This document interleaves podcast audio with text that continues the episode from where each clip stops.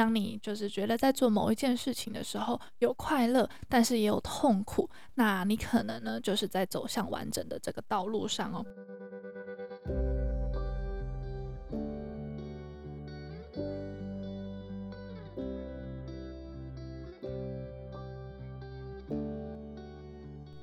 Hello，大家好，欢迎来到艾米之音。今天呢，我想要跟大家分享我最近在上的心理学课程。我大概是从去年年底才开始接触这一类的心理学课程。那因为就是心理学的派别有非常多种，所以我想要先帮大家就是科普一下，说我现在在上的是哪一种派别的心理学课程。那我在上的呢是深度心理学，也就是说我们是主要是在探讨潜意识。那主要的代表人物呢，有弗洛伊德和他的徒弟荣格。那他们两个最大的差异呢，就是弗洛伊德他比较重视的是个人潜意识，也就是曾经出现在我们生命中但是被遗忘的那些事情。那荣格呢，他是认为说我们人呢都会有一些集体的潜意识，也就是说我们每个人不管文化背景啊，或者是不管我们的种族等等的，都会有相同的生命经验。那我上的课程呢，就是以荣格心理学的角度呢，来分析我们每个人的生命经验。可是呢，因为就是聊潜意识这个东西，真的其实有点相对的比较困难。尤其说，如果说过去啊完全没有接触过荣格心理学的朋友，可能会觉得说，在听一些专有名词上面觉得有点难。其实也不用担心，因为我自己也是这样。我也就是从去年年底才开始接触，所以我觉得我应该可以用更白话的方式让大家可以理解，就是我从这一堂心理学的课程得到什么，跟有什么样子的启发。那因为我自己也还是新手，所以如果说有讲的不好的地方的话，就请各位见谅喽。好，废话不多说，我们就直接开始进入到今天的主题吧。那我这次上的课程呢，老师是用讲故事的方式，或者是说用故事的方式去分析我们每一个人人生会碰到的问题，跟我们人生的一些历程。那这次的课程主要是用《牧羊少年的奇幻旅程》这个非常经典的作品来跟大家做分享。大家在国高中的时期，应该多多少少都有听过这本书的书名。那最经典的一句话就是说，当你想要完成某一件事情的时候呢，全宇宙都会集合起来帮你。这个是大家就是可能，就算你没有看过这本书，可能也听过这样一个句子。听起来好像是什么心灵鸡汤的书，对吧？其实完全不是哦。它之所以可以红二十五年，因为刚好今年是二十五周年。为什么会它可以红二十五年呢？绝对是有它的道理的。因为其实现在心灵鸡汤的书啊，就是到处都是。那通常呢，也都只能可能红一个月。可是为什么这一本《牧羊少年奇幻旅程》它可以就是红二十五年？而且老师呢，他也相信说，可能未来的二十五年他也会继续红下去的主要原因，是因为他探讨了我们每一个人人生都会经历过的一些历程。那这本书主要呢，它其实除了要讲的是关于天命以外呢，它还有谈到爱，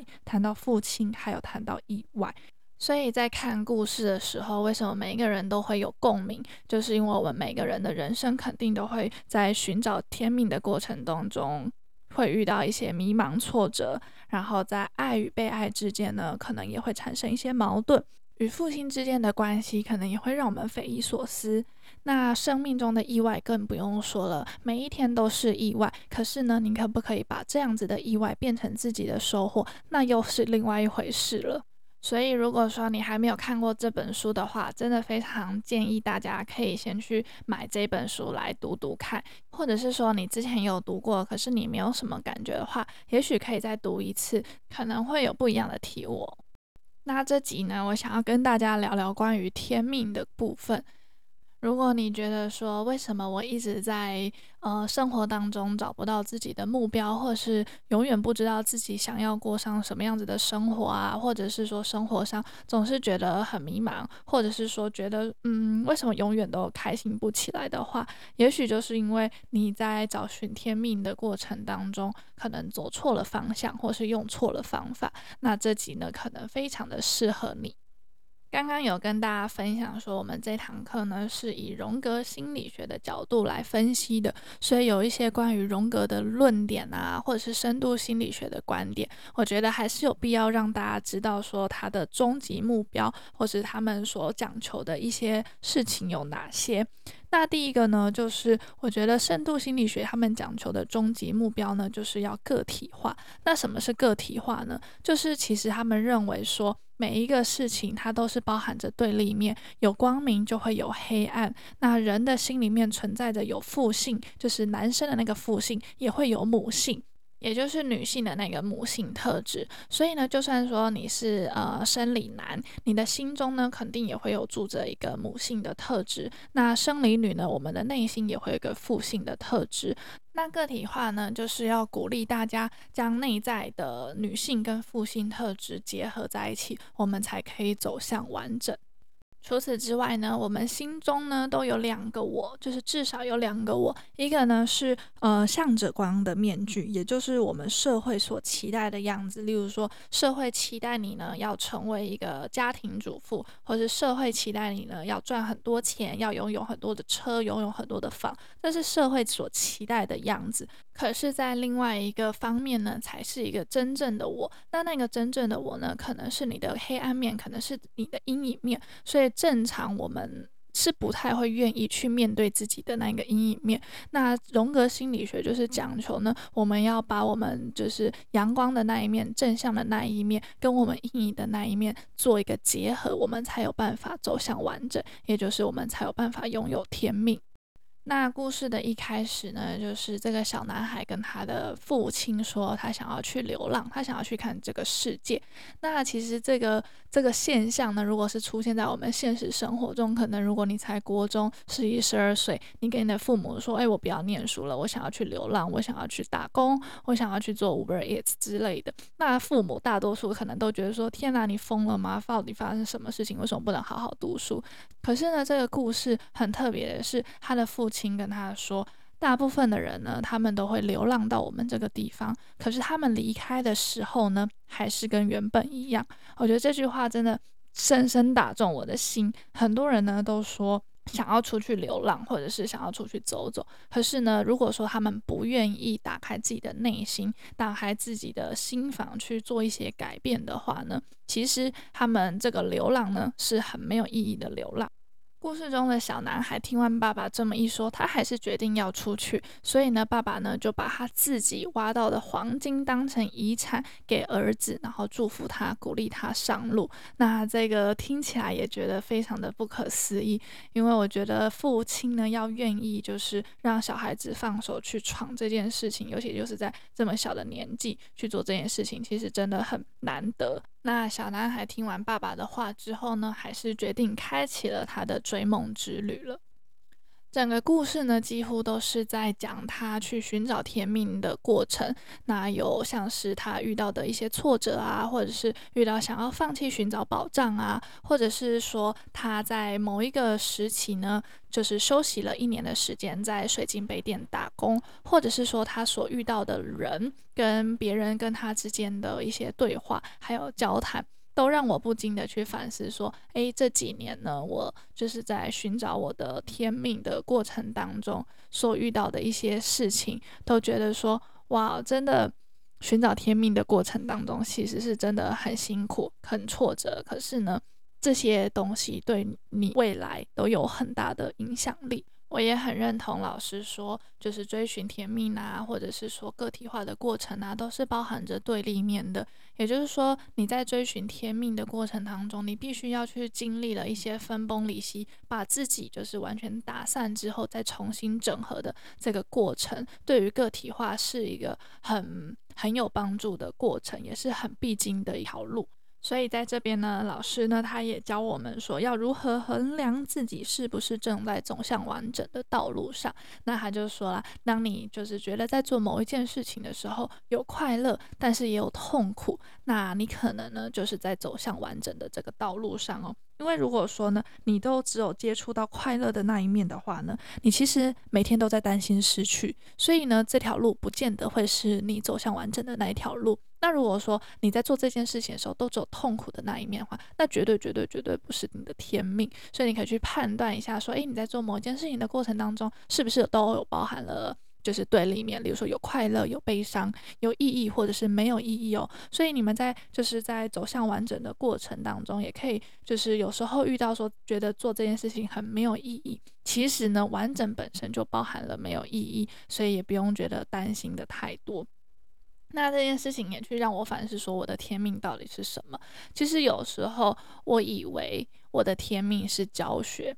因为确实教学呢。对我来说是很快乐，但是有时候当然也会有吃厌倦怠的时候。但我觉得除了教学以外呢，我更享受的是跟学生之间的交流，跟学生之间的互动，然后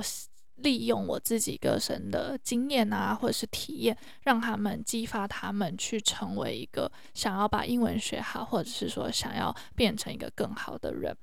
所以我觉得我才会想要录这个 podcast，然后才会想要拍 YouTube，甚至呢，有时候在 Instagram 上面也会想要分享一些自己的经历，或者是自己的所见所闻给有兴趣的朋友。那在追求天命的过程当中，你肯定会遇到一些时刻，让你觉得说，哦，好想放弃，我不想再旅行了，不想再寻找了。你想要找一个舒适的地方，想要找个安稳的地方，安定下来。那故事当中呢，小男孩也有就是经历过这样子的时刻，可是呢，他内心呢就是有跳出了一个老国王跟他说：“你一定呢要去寻找你的天命啊，等等的，让他就是没有放弃。”那那个老国王呢，你的生命当中可能不见得会有这样子的一个人出现，可是呢，他一定出现在你的心中，你的心中呢一定会有出现像这样子的声音，让你就是选择要坚持下去。所以我觉得在追求天命的过程当中会遇到想要放弃的时刻是很正常的，可是你一定要做出一个最适合的判断，然后选择继续上路，还是真的要选择找一个安稳的地方所停留。那另外一个部分，我觉得很有趣的是，他在经历了很多挫折，包含他的钱啊，或者是很多的金币啊都被骗光、被诈骗之后呢，他决定要到一间水晶杯店工作。那这样一工作呢，就是一年。那水晶杯呢，对于很多的意义来说呢，其实就是隐藏在黑暗中的自我。也就是说呢，我们刚刚有说到说，人呢是有两个我的嘛，就是现实世界中为了生存的我，那另外一个呢就是心中非常底层的我。那那个底层的我，可能就是包含了你自己的阴影面呐、包含你自己比较黑暗的那一个层面。那故事中想要描述擦水晶杯的意义是什么呢？我觉得这个地方老师分析的也很有趣，就是擦水晶杯，同时呢也在擦拭你内心的那一个我。那你越擦水晶杯，你的内心也就被擦拭得越明亮了。所以有一句话是就说“时时勤拂拭”。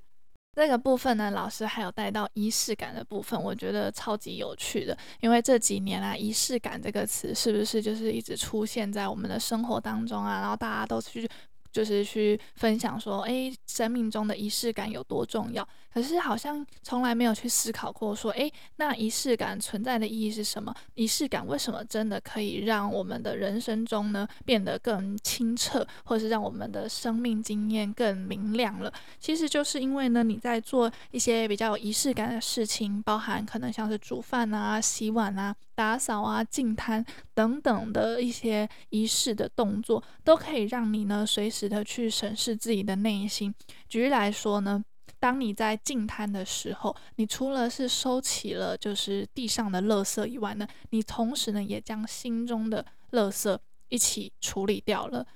那这个也让我去反思到说，以前就是可能是。从去英国留学之前吧，我的 房间呐、啊、等等的，我的忍受就是我的脏乱忍受忍受程度其实是蛮高的，甚至一直到现在，我都觉得我的脏乱忍受度蛮高的。可是渐渐的呢，我开始会去收拾我的东西，开始会去呃种花种草啊，或者是说会希望说自己的生活环境可以就是更整洁、更整齐一点点。那我也发现说，诶，开始了有了仪式感，开始了会慢慢吃饭，开始了静下心来去。整理整顿自己的生活的环境之后呢，我发现我越来越可以跟自己对话，也越来越来越可以知道说自己要的是什么。最近最有感的就是洗碗这件事情，因为我现在在美国嘛，然后我就是跟我男朋友一起生活，那 因为我的煮饭的能力真的非常的差，所以我就会跟他分工，就是他煮饭，然后我洗碗，所以我每天呢都要洗非常非常多的碗。可是我自己个人呢，却发现说，诶，我在洗碗的过程当中，我是很可以跟自己对话，或是我那个段时间我就是会放空，甚至有好多时候，我的一些灵感来源，不管是工作灵感啊，或者是在社群媒体上面的灵感，或者生活上面的灵感，都是从我在洗碗的时候想出来的。所以我觉得我在听到这个部分的时候，就觉得特别有感。然后就想说要一定要分享给大家，所以如果说在听的各位，在听这个这集 podcast 的观众朋友，如果说你们的生活环境啊，当然不是说要多高级或什么，但是如果说你们生活环境比较杂乱或者比较凌乱一点的话呢，可以试着就是找一天呢，把家里打扫得干干净净，然后每天呢，就或者是每个礼拜找一些时间，让生活充满的仪式感，不要就是用就是忙忙碌碌。啊，然后连吃好好吃饭，或者是好好休息，或者是好好跟自己对话的时间都没有。那这个部分呢，也是让我去想到，说我之前去学校演讲的时候，也会特别跟学弟妹或者是跟听众说，我觉得。留一点时间跟自己对话是非常重要的。如果说你觉得你一直找不到你自己的天命，或是一直找不到自己想要走的路，我觉得很有可能就是因为你太急着去找到那个东西了，你没有去停下来问问看自己的内心，问问自己的心在说什么。也许你的心就是很需要休息，或是你的心现在就是非常的杂乱，你需要好好的去安顿它，你需要好好的去擦拭它，它才有办法跟你沟通。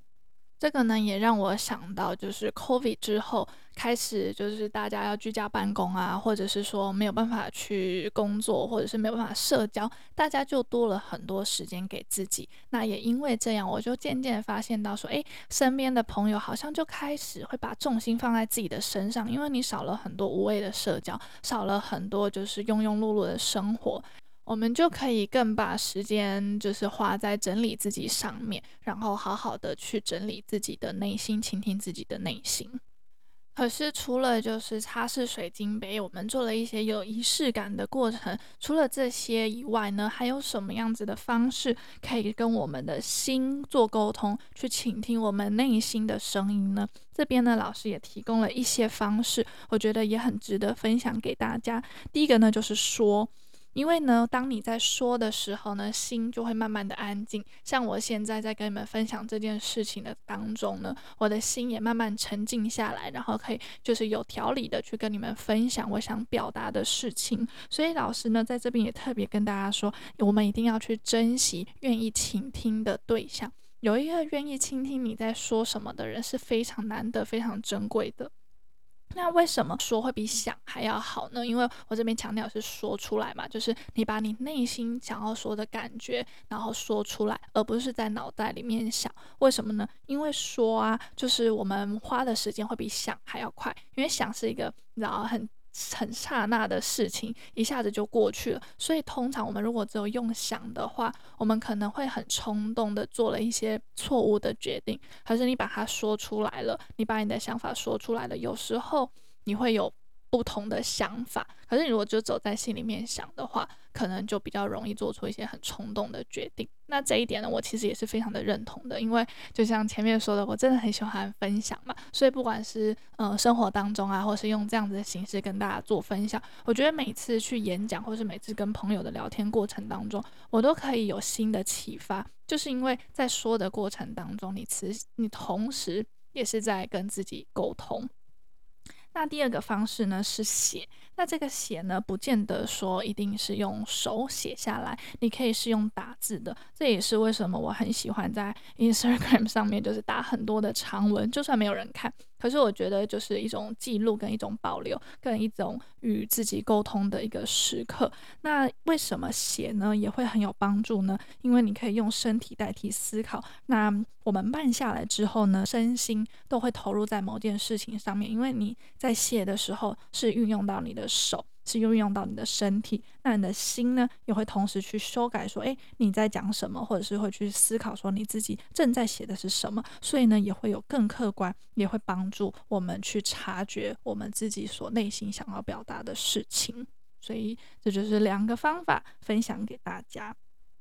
那在追求天命的部分，我觉得还有一个最重要，应该也不是说最重要，我觉得全部都很重要。那有一个。也很重要的部分，想要分享给大家，那就是流浪是为了规范。也就是说，如果说我们已经找到我们自己的宝藏之外呢，我们千万不要流连在这个沙漠当中，因为你如果在这个沙漠当中的话，你很有可能会持续的迷失自己。所以你要记得回到你原本的地方，回到你原本出生的地方，或者是说回到你原本启程的地方，因为那边肯定有一些人在等着你，包括你自己的阴影。包括你自己的黑暗面，在那边等着你回去。那这个时候呢，你已经变成更强大的你了。所以，如果说这个时候你可以好好的去爱那些不如你的人，好好的去安抚一下，好好去照顾一下自己的阴影面的话，在走向个体化的过程当中呢，你才会真正的走向完整。那这个呢，也真的让我就是去反思了过去呢，在、呃、流浪的过程当中，可能出去了一两年，我就会想要回家。那回到家之后呢，我就可以更去了解到说，原来原本启程前的不足有哪些。那那些不足或者是那些阴影面呢，我也可以更勇敢的去面对。除此之外呢，归返除了要好好照顾自己的阴影面以外呢，也要照顾一些比较不如自己的人。例如说，原本就停留在原地，或者是在你还没启程的时候，他就会是一直待在那边的人。他们有时候不是不愿意，或是不想出去寻找自己的天命，有时候是他们没有办法，或是他们无能为力。就像是故事里面的那一个呃吉普赛的女人，就是可以帮小男孩解梦的那个女人，她没有办法出发。因为他就是有身体的障碍等等，他没有办法出发。可是这样子在这边的寓意上，不是说真的是你要非得你要残障，甚至是你残障你还是可以启程出发。可是有时候生活的现实面啊，或者是种种原因，让有些人他没有办法启程出发寻找他的天命。那呃找到宝藏之后的小男孩回到了原点，他还是记得去把他原本十分之一的羊，或者是他的某一部分的财产给那个女人。因为呢，有时候大家回来之后会觉得说，嗯、就是看不起了那一些觉得没有启程出发的人，或是不如自己的人。可是当你归返之后，也能够好好爱那些不如自己的人，或者是好好爱那些在阴影层面的东西的时候，你才有办法拥有天命的资格。所以这个也让我去思考，说为什么我回国之后会想要选择当老师这个职业？我想就是因为当了老师，所以我才可以去接触到那些还没有机会出国，或者是还没有机会呃寻找自己的天命，或是还在迷茫的人。因为借由这样子的方式，借由我是老师的这个身份，我才可以接触到一些我需要帮助的人。那这大概呢，就是。今天想要跟大家分享天命的部分。